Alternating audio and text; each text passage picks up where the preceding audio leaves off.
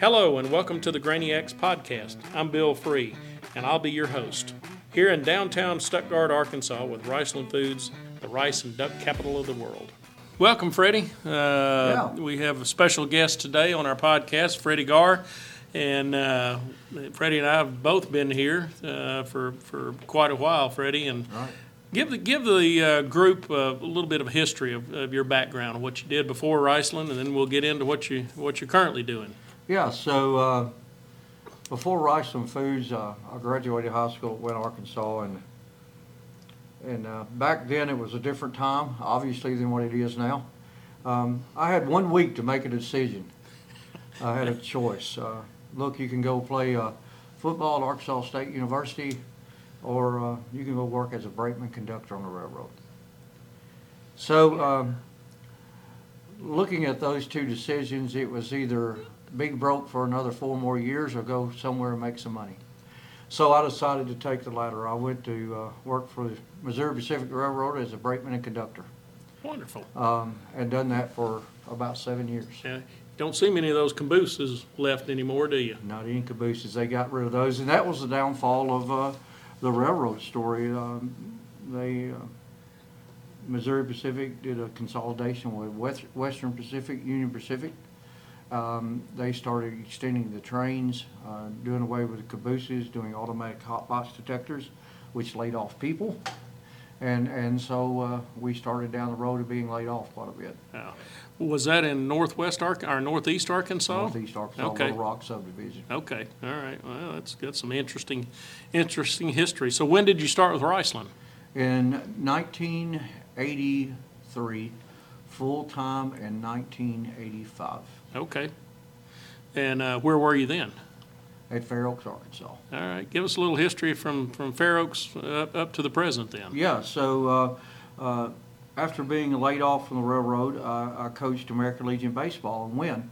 And one of the boys I coached, Dad, managed a plant at Fair Oaks. Uh, Brian Porter was his name. And so I remember Brian. Yeah, Red. Yep. So um, I coached his son in the summertime. He said, so if you're not doing anything, why don't you come work at the elevator this fall? I never walked in an elevator in my life. I didn't even know what he was talking about. Yep. So I, I took him up on it. So I went to work the first harvest at Fair Oaks as a scale operator, uh, about anything they needed, like oh, we all had to do, right? Oh, yeah. And so that started me down the road at, at uh, Riceland Foods at Fair Oaks, Arkansas. Okay. Um, much different time back then. Um, the world was much different than what it is today.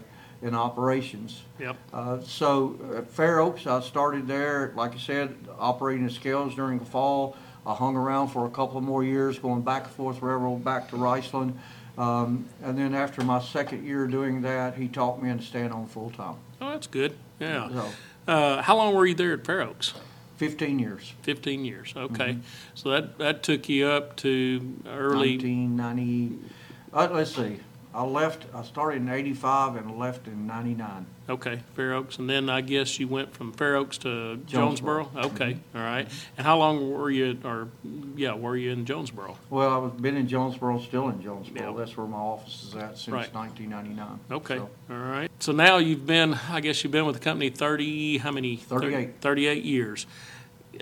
Give some of the changes you've seen oh uh, over the thirty-eight years. I mean, look, think back uh, Fair Oaks, you know, mm-hmm. you know, thirty-six, seven years ago, and and what you see now, and, and kind of give the, the, the audience uh, uh, a glimpse of what, what you and I have both seen. I think one of the biggest changes that I've seen in my thirty-eight years is personnel, people. Okay. Yep, that's a good um, point. Uh, Back in the day, we we want to we want to think of Riceland and employees and relationships um, as family to a degree, but back in the day, it truly was that. Yeah, yeah.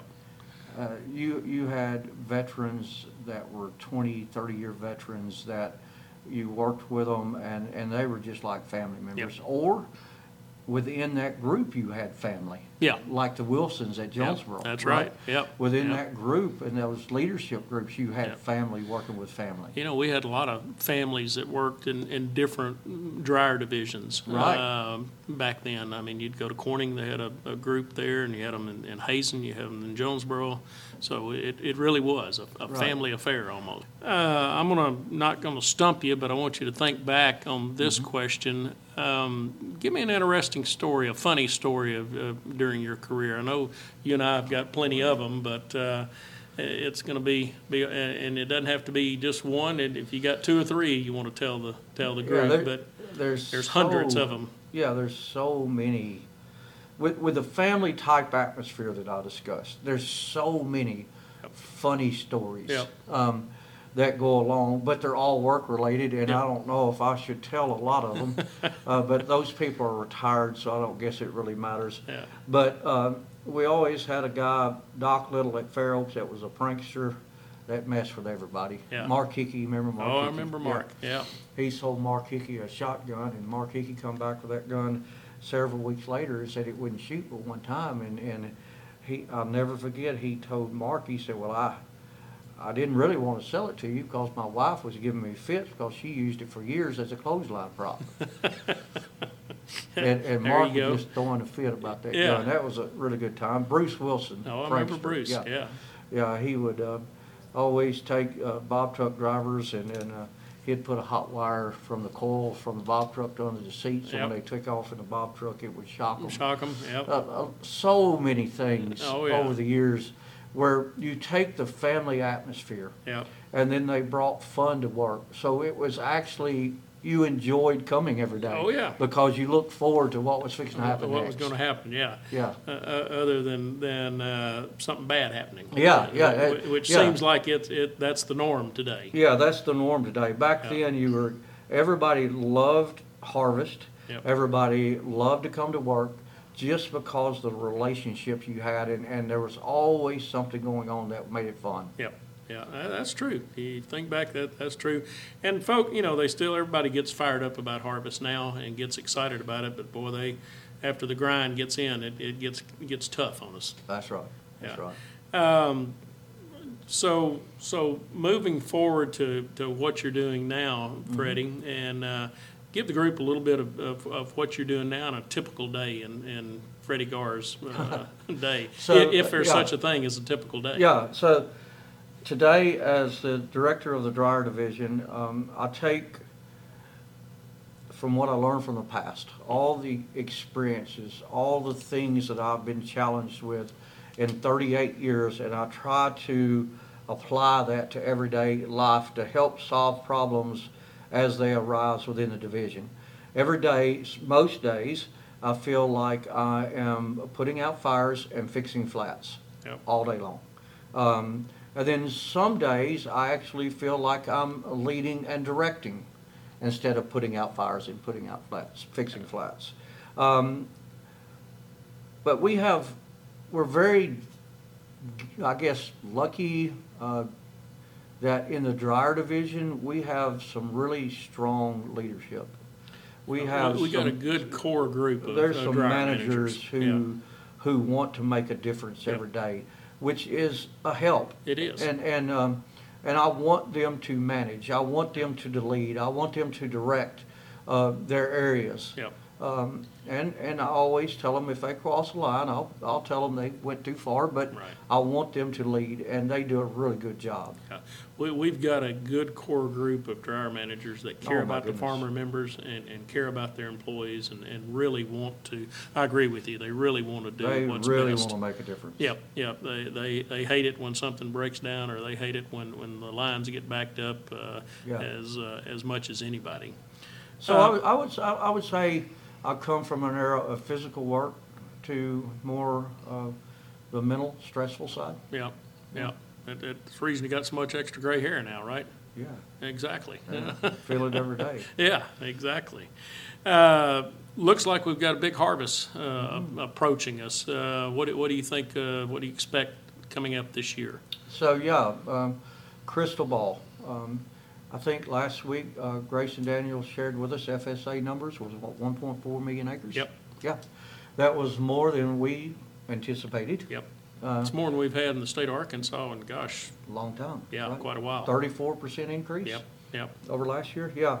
So you you got to think and you got to know that we're we're going to have some lines. Mm-hmm. We're we're just going to have it. Um, and and and it's been a couple of years. It has been since we've had lines. Yep. We yep. we've been able to service farmers at a very fast pace in the yep. last couple of years. So I hope people understand this year that we we have made really good plans. We've been very direct and very diligent in trying to get the dryer facilities empty and ready to go. Um, But with all of that, we're still going to have some issues, yeah. uh, and and uh, and we're going to have to work through those issues. We're going to have to have uh, uh, P V C pods uh, in locations. Yeah. We're going to have to do everything we can to service the farmers the best we can. So, uh, but there's going to, there's going to be some lines this fall. Where uh, you mentioned pods, where where are we putting all yeah. the pods this year? So we're looking at doing two point four million bushels of pods at uh, Waldenburg. Okay. We haven't had pods there since two thousand sixteen. Uh, we're looking at doing the covered bunkers at Grubbs, okay. which will be a little over a million bushels. And we're looking at one point three million bushels at Corning, and it's been since two thousand sixteen yep. since we put pods at Corning. Okay, Corning um, I, I think we're going to have to do those things um, because of the speed of the harvest. Yep. Um, It looks like on paper that we have enough space to handle the rice, yep. but we do not have enough space to handle the rice along with soybeans. So to get the rice out of the way quick enough to get into soybeans, we're going to have to have short hauls, quick hauls, mm-hmm. um, and we're going to have to get it to pod sites very, very quickly. Quickly. You mentioned soybeans. Um, I visited with a farmer yesterday, and his consultant, who also consults several others, indicated that the bean crop, if everything stays like it is, it's going to be a big one. Uh, yeah. the, the guys with that normally cut fifty and sixty and eighty bushel beans are, are going to continue to cut that, if not better. The guys who normally cut thirty-five to forty-five bushels are looking at forty-five to fifty-five bushels. Right. Uh, so it's it's going to be a big harvest.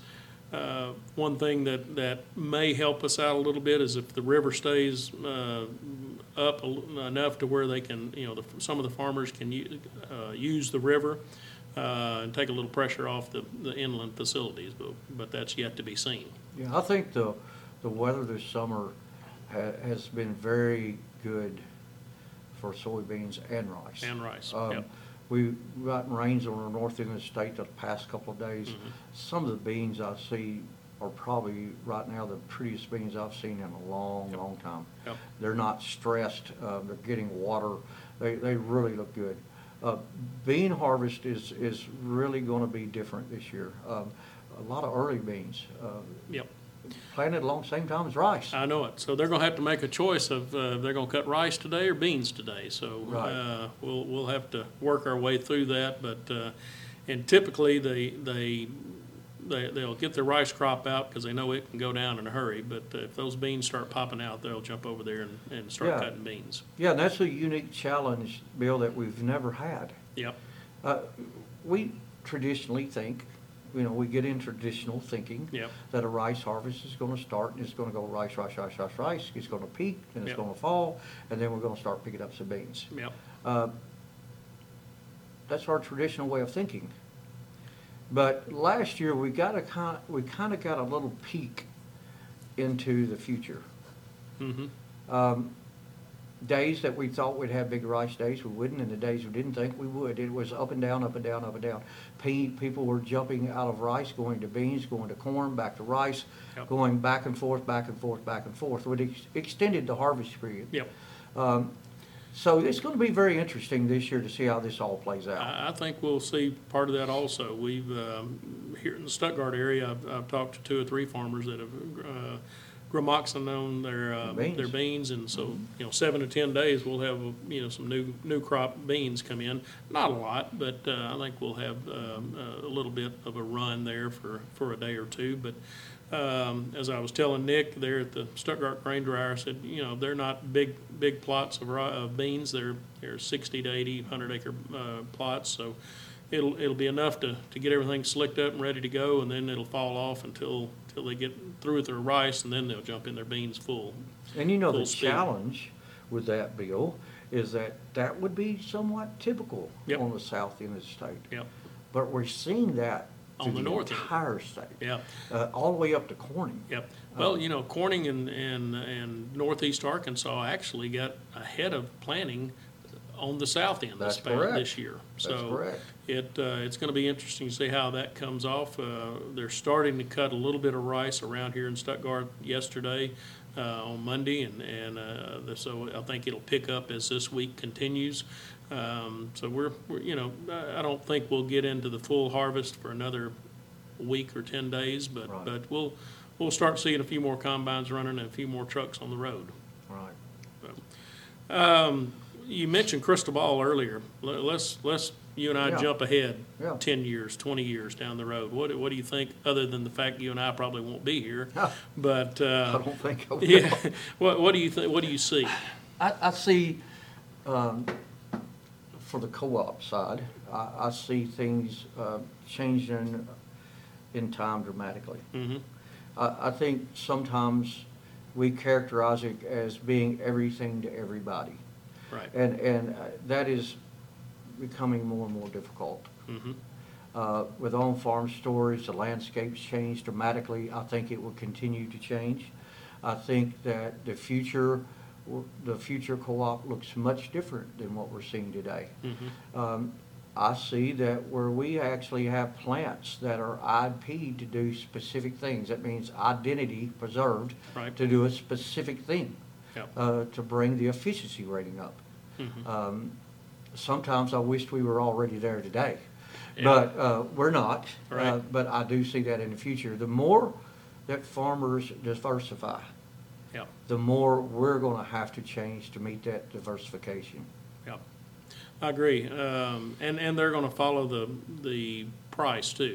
If if That's the price correct. Of beans are up, they'll plant more beans.